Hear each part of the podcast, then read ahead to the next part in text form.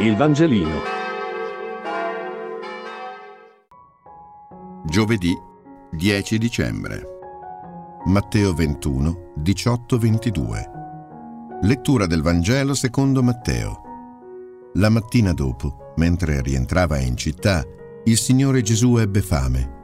Vedendo un albero di fichi lungo la strada, gli si avvicinò, ma non vi trovò altro che foglie. E gli disse, Mai più in eterno nasca un frutto da te. E subito il fico seccò.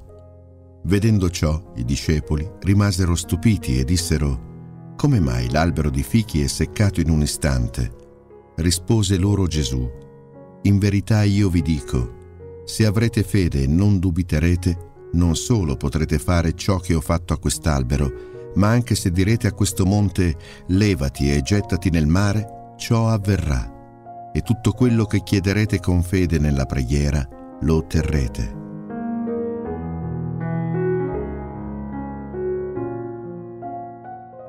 Gesù non ha mai maledetto nessuno, tranne un albero di fichi, che però, e qui è il paradosso di questa maledizione, era già un albero senza frutti, dunque inutile. E come altre parabole di Gesù insegnano, ciò che è inutile nel senso di sterile fine a se stesso, per Gesù è sempre un po' dannoso ed è meglio tagliarlo, potarlo, in modo che dia più frutto la parte invece positiva e non appesantisca. Il principio della potatura sembra un principio spesso presente nel Vangelo, tagliare con ciò che ti distrae, o che non serve o che è dannoso.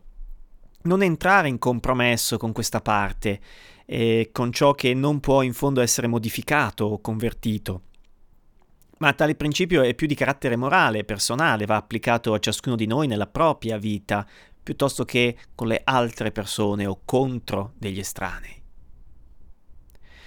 Certo è che per Gesù questo albero sterile e secco che è metafora del Tempio con la sua casta di sacerdoti, è diventato di peso per molti, perché mettono gravi fardelli sulle spalle delle persone, perché si arricchiscono con l'obolo della povera vedova, eccetera. Tagliare e avere la forza di non avere nulla a che fare con questo, ovvero di non lasciarsi invischiare, irretire da questo sistema. Penso oggi al mondo del lavoro, eh, dove invece alcune logiche ti invischiano, cercano di tirarti dalla loro parte.